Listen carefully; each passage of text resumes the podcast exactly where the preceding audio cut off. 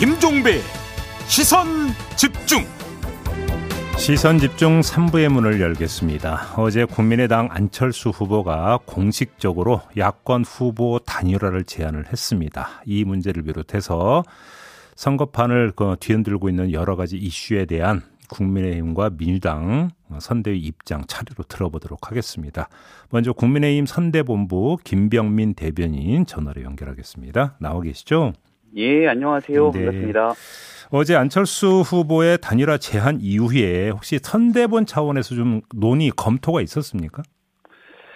어, 안철수 후보의 그 유튜브를 통한 음, 단일화 제안들은 뭐 모두가 다 같이 시청을 또 했던 상황이기 때문에 예. 여기에 대해서 내용들을 어, 같이 충분히 인지를 하고 있었고요. 음.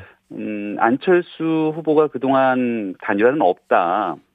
안일화밖에 없다고 누차 강조를 해왔던 상황이지만 입장을 좀 바꿔서 네. 압도적 정권 교체가 필요하다 이렇게 음. 단일화를 얘기했기 때문에 음. 여기에 대해서는 환영할 만한 일이다 이렇게 생각하는 분위기들이 네. 일부 있는 것 같습니다. 예. 음, 하지만 그... 그동안 윤석열 후보가 후보 간 만남을 통해서 결단할 수 있다 이렇게 얘기를 수차례 한 바가 있었는데요. 네. 일방적인 입장을 전달한 점이 있기 때문에 음. 여기 아쉬움도 좀 큰 상황이고 음.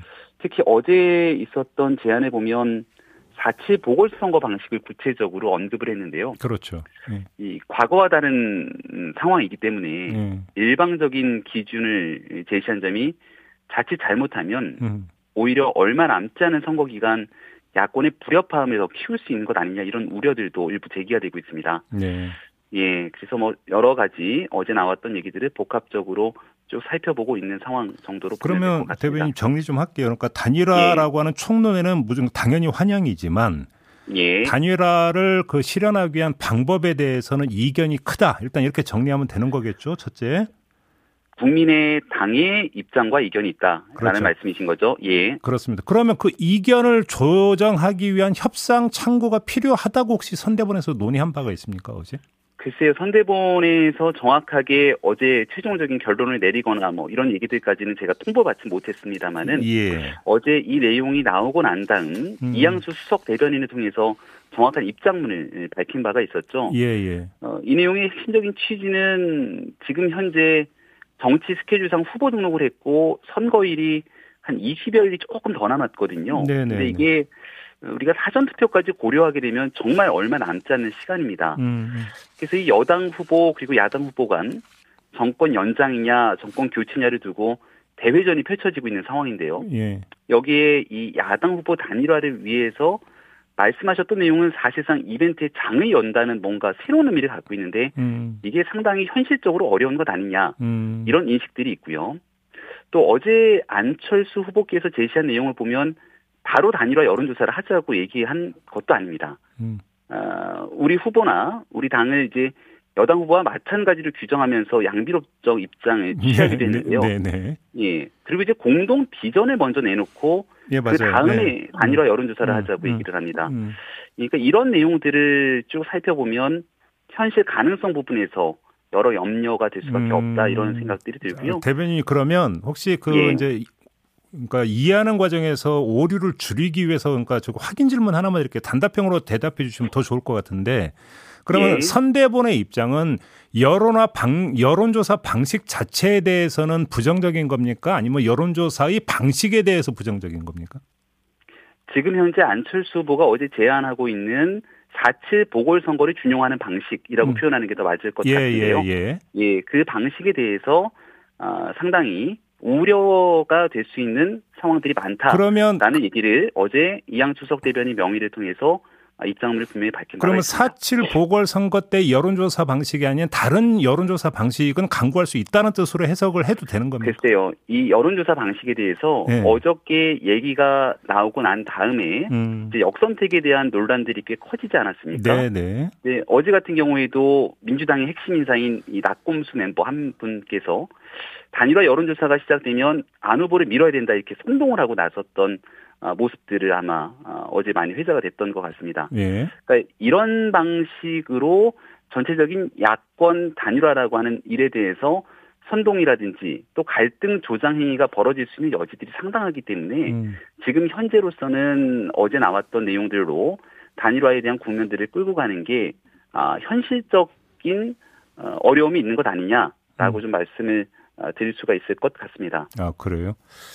근데 잠깐만 그 낙권수 멤버 중에 네. 지금 민주당 들어간 사람이 있습니까? 혹시 정봉주 전 의원 말씀하시는 건 아니고 혹시 김용민 씨 아. 말씀하시는 겁니까? 아 예, 제가 민주당이라고 얘기를 했나요? 예, 그래서 아, 확인 찾으면 좀.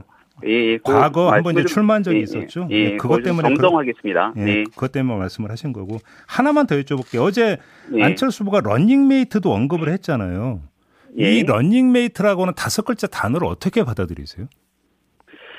요 내용도 결국 그 해석의 여지들이 달려 있습니다만 예, 예. 안철수 후보가 여론조사 단일화를 통해서 후보 한 명을 규정하는 것으로 정리하는 것들을 넘어선 어, 어, 다른 내용들까지도 많은 포괄적인 상황을 담보하고 있는 것이 아닌가 싶습니다. 근데 그 내용을 구체적으로 저희가 안철수 대표의 발언을 가지고 해석하기에는 좀 어려움이 있고 네네. 네. 이런 여러 가지 내용들을 어, 일방적으로 어, 공개하기보다는 음. 사실 후보 간 만남을 통해서 충분하게 만약에 정권 음. 교체를 위한 의지가 있다면 어, 이야기할 수 있는 여지들이 있을 텐데 이렇게 언론을 통해서 일방적인 통보 공개가 되고 나니까 음. 오히려 여기에 대한 해석의 여지라든지 어, 다른 갈등의 요소들이 비춰지는 것은 아닌지 알겠습니다. 어, 우려가 일부 되고 있습니다. 단일화 네. 문제는 좀 그 정도로 가름하도록 하고요. 예. 지금 신천지 과천본부 간부가 한 언론과 이제 익명 인터뷰를 하면서 당원 가입을 그 이 신천지 교회 쪽에서 이제 그 주문한 적이 있다는 취지의 주장을 하지 않았습니까? 이걸 갖고 이제 민주당에서는 이제 공세를 펴던데 어떤 입장이신 건가요? 경선에서의 이 개인 문제를 말씀하시는 거죠? 네네. 예, 이준석 대표가 분명하게 이 언급을 한 바가 있는 거로 알고 있습니다. 네. 뭐 당원 가입에 관한 문제는 당에서 음. 얼만큼 많은 당원들이 들어왔는지 음. 또 경선에 이런 영향이 미친 것이 있는지를 제일 잘 아는 것은 당의 예, 상황일 것이고 네, 또 네. 당의 대표인 이준석 대표가 어, 당 대표로 취임하고 나서 신규 당원들이 많이 들어왔기 때문에 음. 여기에 대한 청년 당원 등에 대해서 가장 누구보다 잘 알고 있을 텐데 음. 어, 이러한 당원 가입에 문제 없다고 강력하게 얘기를 한 바가 있죠. 음. 그래서 지금 현재 선거를 앞두고 있는 상황에서 지난 토론에서는 이재명 후보까지 나서서 이 신천지 문제를 꺼내들고 꼭 종교가 특정 종교가 무엇인가 이 선거에 영향을 미치려고 하는 것처럼 또 윤석열 후보가 개입돼 있는 것처럼 각종 프레임을 씌우려는 듯한 정치 행위들이 이어지고 있는데 음. 선거가 얼마 남지 않았더라도 정도를 지켜가면서 어, 선거에 임했으면 좋겠다 생각이 되고요.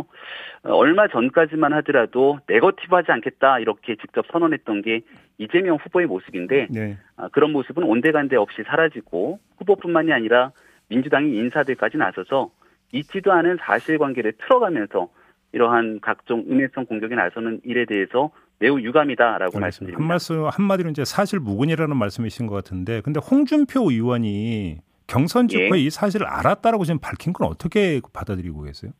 그 문제에 대해서는 전적으로 당의 당원들이 가입된 문제 음. 그리고 그 뒤에 경선에 개입했는지에 대한 문제는 앞서 말씀드렸던 것처럼 당을 관리하고 있는 당 대표 그리고 당에서 가장 많은 일들을 잘 알고 있지 않겠습니까? 예, 예. 여기서 그런 사실이 없다고 음. 분명하게 언급을 하고 있는 상황이기 때문에 예, 알겠습니다. 그 정도 내용으로 확인하면 좋을 것 같습니다. 지금 그 윤석열 후보의 적폐 수사 발언과 관련해서 청와대에서는 윤석열 후보의 그 사과를 요구를 하지 않았습니까? 예. 지금 윤석열 후보 본인이나 선대본의 입장을 좀 공식적으로 말씀해 주실 수 있을까요? 청와대에서 너무 과도한 반응들이 있었던 게 아닌가 싶고요. 네. 그 이후로 윤석열 후보가 어, 기자들과의 질의응답 과정을 통해서 분명하게 얘기한 바가 있죠. 음. 문재인 대통령의 입장에 대해서 다르지 않고 과거에도 성역 없는 수사를 늘 얘기하고 강조해왔기 때문에 네. 그런 측면을 언급한 것이고 내 사전에 정치 보복은 없다 이렇게 얘기를 한 바가 분명히 있습니다. 음. 어, 윤석열 후보가 대통령이 되면 어, 가장 먼저 청와대에 있는 민정수석실을 폐지하겠다고 아주 오래전부터 공약한 바가 있는데요. 예. 있는 죄를 어, 덮어서도 권력의 힘으로 덮어서도 안 될 일이고 누군가를 표적하듯이 찍어서 수사하도록 지시해서도 안 되는 일 아니겠습니까? 음흠. 그 정부가 갖고 있는 강력한 사정 권력들을 활용하는 일이 절대 있어서는 안 된다라고 하는 원론적인 입장을 피력한 내용인데 여기에 민주당과 또 청와대까지 나서서 선거에 과도하게 음. 개입하려는 것 아닌가라고 하는 음. 아쉬움도 있습니다. 그 하나 더 여쭤볼게요. 지금 이제 사진 한 장이 논란이 되고 있는 거 알고 계시죠, 대변인님? 예, 그러니까 알고 있습니다. 윤석열 후보가 열장 열차에서 이제 구두발을 이제 좌석에 올려놓은 사진이 논란이 됐고, 근데 사진문과 옆자리에 앉아 계신 분이 대변인이 맞으시죠? 예, 맞습니다. 이때 상황이 어떻게 됐던 겁니까? 열정 열차는 그 각 지역 지역을 어 하차하면서 그 지역에 있는 주민분들도 만나고 또 음. 열차에 탑승해서 자리에 앉아 있거나 혹은 옆에 있는 생방송 중계칸에 이동해서 방송을 하는 등 각종 이벤트들이 펼쳐지고 있는 곳이었습니다. 예, 예. 그래서 이 자리 객석에 앉아 있는 시간은 많지가 않았고요. 이준석 대표가 설명하고 있는 것처럼 이준석 대표와 함께 마주하고 있다가 이준석 대표가 방송을 통해서 옆에 있는 방송칸으로 이동하고 있었고 음. 제가 옆에서 어, 관련된 내용들을 가지고 보고하고 있었던 상황이었는데 음. 아, 다리에 이, 잠시 이, 불편함, 이 일부의 다소 경미한 경련 등의 어, 불편함이 있어서 잠깐 저, 주변에 있는 어, 제게 양해를 구하고 음. 다리를 잠깐 올렸다가 내렸던 상황이었고요. 예. 그 사이에 옆에 있었던 이상의 어, 특보, 예. 예, 이상의 보좌역이 잠시 앉았을 때 사진이 찍혔던 내용인데요. 이런 여러 가지 뭐 일들에도 불구하고 조금 더 세심하게 음. 관련된 내용을 챙기지 못해서 유감이고 앞으로 이런 부분들까지 더 꼼꼼하게 챙기도록 하겠습니다. 아무튼 이준석 대표 입장 어, 뭐 SNS 올린 입장을 봤는데 윤석열 후보 본인이 이거에 대해서 그 언급을 하시거나 입장을 밝힌 게 있나요 혹시? 어제 선대본부 차원에서 윤석열 후보 입장들을 분명히 얘기했고요. 예, 예. 장시간 이동으로 인한 다려운 다리 경련으로 음. 참모들에게 양해를 구하고 어, 다리를 올렸지만 네. 세심하지 못했던 부분 유감으로 생각한다는 네. 입장을 네, 올린 바가 있습니다. 알겠습니다. 자 말씀 여기까지 들을게요. 고맙습니다. 예, 고맙습니다. 네, 지금까지 국민의힘 선대본부의 김병민 대변인과 함께했습니다. 자, 이어서 이번에는 민주당 선대위로 가겠습니다. 아, 전략 기획 본부장을 맡고 있는 분이죠. 강훈식 의원 전화로 연결하겠습니다. 나와 계시죠? 네, 안녕하세요. 강훈식입니다. 네. 자, 일단 단일화 문제부터 좀 여쭤보겠습니다. 네. 안 반가우시죠? 이제 뭐두 분의 단일화에 대해서 어떻게 될지 모르지만요. 네. 저는 어제 보면서 음. 안철수 후보도 또 윤석열 후보도 단일화를 안 하긴 안 할 가능성이 높다 이렇게 좀 판단했습니다. 네. 그러니까 안철수 후보가 본인이 밝힌 것처럼 본인이 자꾸 그 단일화에 덫에 있어서 음. 완주하기가 어렵다. 음. 아, 그래서 내가 먼저 제안한다 이렇게 밝히지 않았습니까? 네, 그리고 네. 방금 우리 김병민 대변인 이야기를 들어봐도 음. 조건을 자꾸 여러 가지 붙이는 것 같아요. 네. 오히려 네. 안철수 후보가 되게 담백하게 오세훈 음. 시장 때 했던 방식으로 하자 이렇게 제안했는데 그것이 뭐 역선택이 어쩌고 저쩌고 이렇게 이야기하는 거 보면 음. 시원하게 받을 생각은 별로 없는 것 같습니다. 그래서 저는 그냥 완주할 가능성이 높아 보인다 이렇게 음, 생각이 쉽게 듭니다. 이제 그 최종적으로 이게 그 성사될 가능성 별로 그러니까 높아 보이지 않는다 이런 말씀이시네요. 네, 뭐 가능성에 배제할 수 없습니다만 예. 또 이야기를 들어보면 이게 조건들이 많아지는 거거든요 서로 음, 간에. 음, 그러니까 그냥 담백하게 예스다 노다 이렇게 이야기하면 되는데 그렇게 못하는 거 보니 쉽지 않은 것 아닌가 그러면 안철수 후보가 후보 등록 날 바로 이 입장을 밝힌 건 하도 이제 그 본인에게 단일화 이야기가 자꾸 붙으니까 이것을 확실하게 끊어내기 위한 통과 의뢰로 지금 해석을 하십니까 혹시 그러면? 네 그렇습니다. 그러면 국민의힘 입장에서도 그러면 이걸 역으로 치고 나오면서 판을 만들 가능 여지는 별로 없다고 보시는 거고요? 아니 그거는 이제 뭐 배제할 수는 없습니다만. 네. 어, 이렇게 저렇게 아까 방금 우리 국민의힘 입장을 들어보면 음. 오세훈 시장 때 방식으로 하자는 거에 대해서 역선택, 뭐 민주당 인사 뭐 이런 걸 운운하시는 거 보니 예. 할 생각이 별로 없는 것 아닌가 이렇게 느껴진다는 뜻입니다. 아, 그래요? 알겠습니다. 자, 그러면 그 이제 과정에서 그러니까 또 이제 밀고 당기기라든지 그 논란 갈등이라고 하는 것들이 이제 얼마나 벌어지느냐가 그럼 또 그러니까 중요한 포인트가 되겠네요. 그러면 거꾸로 본다면? 네, 뭐 저는 시간을 오래 끌 수는 없다고 생각이 들어요. 아, 그러면 이게 결렬 선언이 바로 이어질 수도 있다고 보시는 겁니까? 왜냐하면 안철수 후보가 자기가 본선 레이스를 가는데 이런 문제를 좀 종지부를 찍고 싶다는 취지가 분명히 담겨져 있었거든요. 네네네. 그래서 이걸 계속 끄는 거는 아마 그것도 논란이 되겠죠. 음. 그래서 제가 볼 때는 빠른 정리를 하지 않을까 이렇게 예측해 봅니다. 근데 또 하나 이제 민주당 관련 부분들도 하나 좀 여쭤볼 게 있는데 민주당 네. 일각에서도 그 이재명 안철수 단일화 이야기가 거론이 되지 않았습니까? 그런데 네네네. 네, 네. 어제 안철수 후보는 야권 후보 단일화로 한정을 해서 이야기를 했거든요. 그러면 네. 민주당에서 나왔던 이재명 후보와의 단일화는 그냥 이런지야 그냥 묵살된 걸로 해석을 해야 되는 거 아닙니까? 이재명 후보의 단일화라는 표현은 정확하지 않고요. 네. 저희가 국민내각 통합정부 현재의 음. 위기 극복을 하기 위해서 음. 전 인, 널리 인재와 함께하겠다라는 취지를 밝혔던 것이고 네네. 그 부분에 대해서는 언제나 뭐 지금도 열려 있고요. 음흠. 앞으로도 저희가 열고 생각할 어, 생각할 겁니다. 어, 그래요. 네. 알겠습니다. 어, 네. 단일화 문제는 그 정도로 가름을 하고요. 지금 그 2차 TV 토론 있고 나서 그 이재명 후보 이른바 김포 집값 발언이 있지 않습니까? 네. 논란이 거센데 당의 입장을 좀 말씀을 해 주시죠. 어떤 입장이십니까? 아, 그게 이제 분양가로 설명했던 부분에 대해서 오해가 있었다고 저희가 그 뒤로 여러 가지 SNS나 이런 걸 통해서 입장을 밝혔고요. 네. 그리고 부분에 대해서 뭐 어, 이후에 또 자세히 설명할 기회가 있으면 제가 말씀드릴 예정이 있습니다. 아, 그럼 뭐 추가 설명 기회를 지금 이제 그 준비하고 있는 겁니까? 이미 네. SNS로 입장을 한번 밝혔으니까요. 예, 예. 그래서 이제 뭐 그 부분에 대한 추가 설명들은 좀 해나가고 있다. 음. 특히 이제 김포 주민들이 분노하시고 이래서 음. 그런 부분들 말씀도 다 올렸습니다. 알겠습니다. 조금 전에 김병민 대변인에게 신천지 관련 의혹이 있지 않습니까? 네. 그 문제 질문을 드렸더니 약간 그 한마디로 그러니까 사실 묵은 이런 식으로 답변을 주던데 그 예. 민주당의 입장은 어떤 겁니까? 아니 이제 뭐 이번에 선거를 보면 본인들이 해명할 생각은 없고 예. 이준석 대표가 아니라고 했습니다. 그래서 아닙니다라는 식의 논리로 설명한다는 것은 국민들이 판단하실 것 같아요. 음. 그리고 특히 경선했던 후보가 나는 그선 직후에 내용을 알았다는 것이고 음. 그래서 국민의힘 내부에서도 그런 발언이 나왔고 또 음. 신천지 내부에서도 우리가 은혜를 갚아야 된다 이렇게 네. 발언이 나오면서 예. 이게 주목된 것 아닙니까? 그리고 그 보도 매체 자체가 보수 언론이고요. 음. 그래서 그런 것들의 정황이 명확함에도 불구하고 우리 당 대표는 없다고 합니다. 라는 설명으로 국민들이 납득할 것인지 저는 좀 이해하기 어렵고 음. 그리고 어쨌든 특히 그때 당시 경선으로 국민의힘 경선으로 돌아가 보면 어 당심에서 밀리고 있었단 말입니다. 그 윤석열 후보가 예, 그런데 예. 그게 어떻게 된 건지 당에 들어온 지 얼마 안 되는 분이 앞당어 어, 압승해버리는 결과를 만들었던 잠깐만요, 거예요. 잠깐만요, 의원님. 그때 당시 경선 판세는 당심에서는 윤석열 후보가 앞섰지만 민심에서 홍준표 의원이 예, 앞섰던 거 아닙니까? 당심에서 예. 많이 앞서고 있었단 말입니다. 그 예, 당시 예, 윤석열 후보가 예. 민심에선 지고 있었고 예. 그래서 그 당심에서 왜 이렇게 많이 앞서고 있는가 이 부분에 대해서 저희가 약간 이해하지 못했었거든요. 아, 그런데 아. 신천지가 뭐 몇만이 들어갔다더라, 뭐 10만이 들어갔다더라 이렇게 이야기하는 그리고 그때쯤에 당원도 급증했던 것도 사실이거든요. 음. 그러니까 그런 것들이 잘 이해가 안 됐던 부분에 퍼즐이 맞춰 들어가기 때문에 국민들로서는 또는 언론으로부터는 이런 의혹 제기를 할 수 있는 것이고 음. 그 의혹 제기를 당 대표가 아니랍니다라는 걸로 설명할 수 있는 건지 예. 저는 좀 납득하기 어렵다는 뜻입니다. 그때 당시 당원이 많이 늘었는데 청년 당원들이 많이 늘었다. 보도는 이때 이렇게 나오지 않았었나요?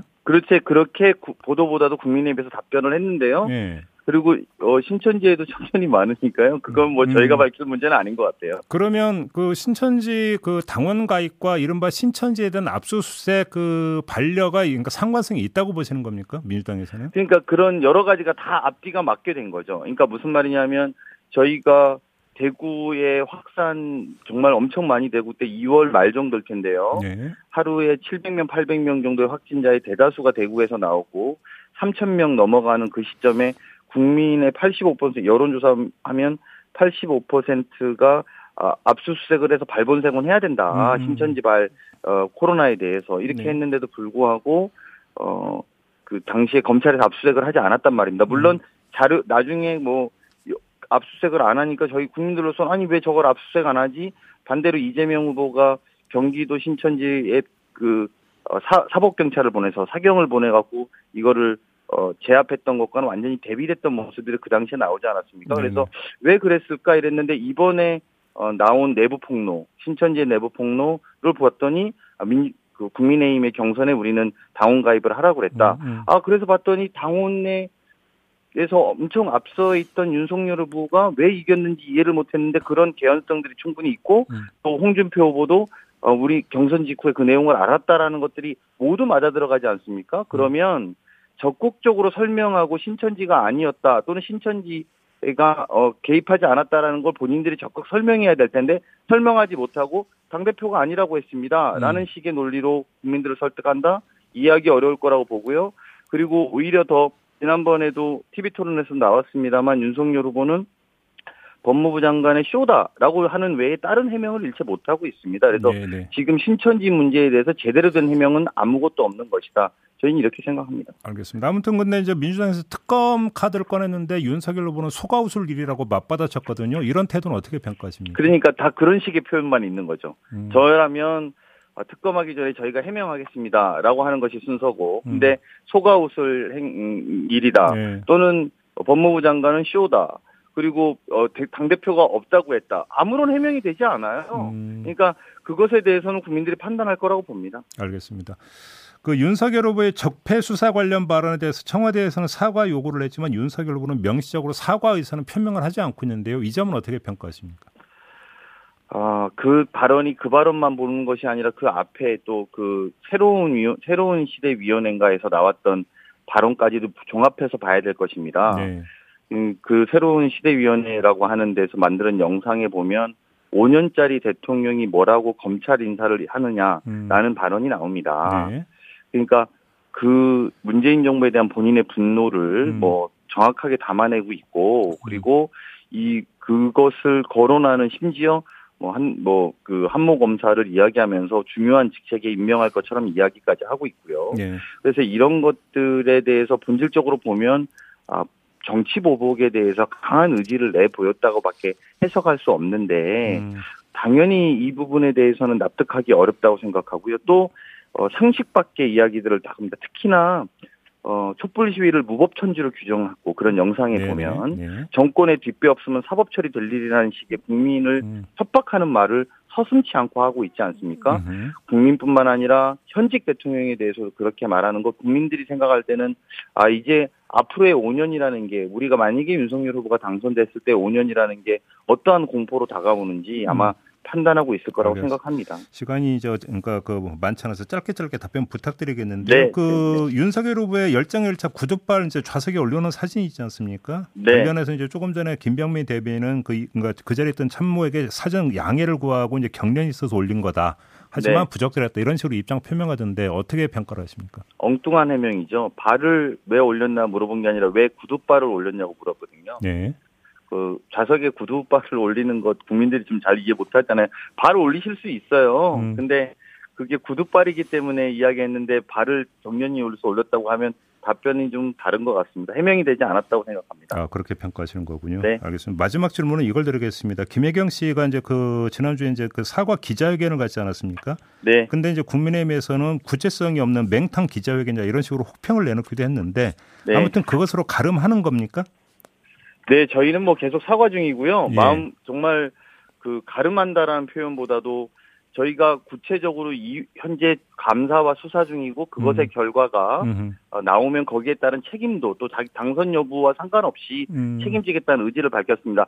저는 김건희 씨에게 되묻고 싶습니다.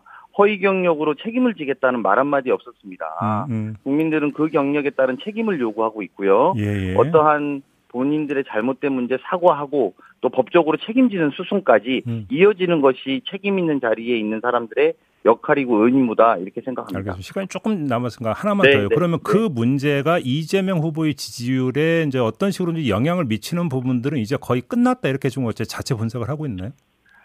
아 그렇지는 않습니다. 저희가 좀 더그 음. 문제에 대해서 많이 화난 국민들이 많기 때문에 예, 예. 더 낮은 자세로 또 사과할 건 사과하고 음. 또 어, 우리가 인정할 건 인정하면서 음. 어, 나가야 되는데요. 핵심은 이렇게 크게 경험한 것을 반성하고 경험하고 또 더 겸허하게 할때 음. 국민들이 음. 인정해 주시는 거지 네네. 여기 네. 사과 한 번 했다고 끝났다고 생각하지는 않습니다. 알겠습니다. 자 오늘 말씀 여기까지 들을게요. 고맙습니다, 의원님. 네, 고맙습니다. 네, 지금까지 민주당 전략기획본부장을 맡고 있는 강훈식 의원과 함께했습니다. 네, 코로나 백신 3차 접종이 시행되고 있습니다. 불법 체류 중인 외국인 분들도 접종을 하실 수가 있습니다. 그리고 이렇게 접종을 하시면 범칙금 면제 등이 적용된다고 하니까요. 꼭 참고하시고 접종에 함께 해 주시길 부탁을 드리면서 오늘 시선 집중 본방 마무리하고요. 저는 유튜브에서 정치 직격으로 이어가겠습니다. 고맙습니다.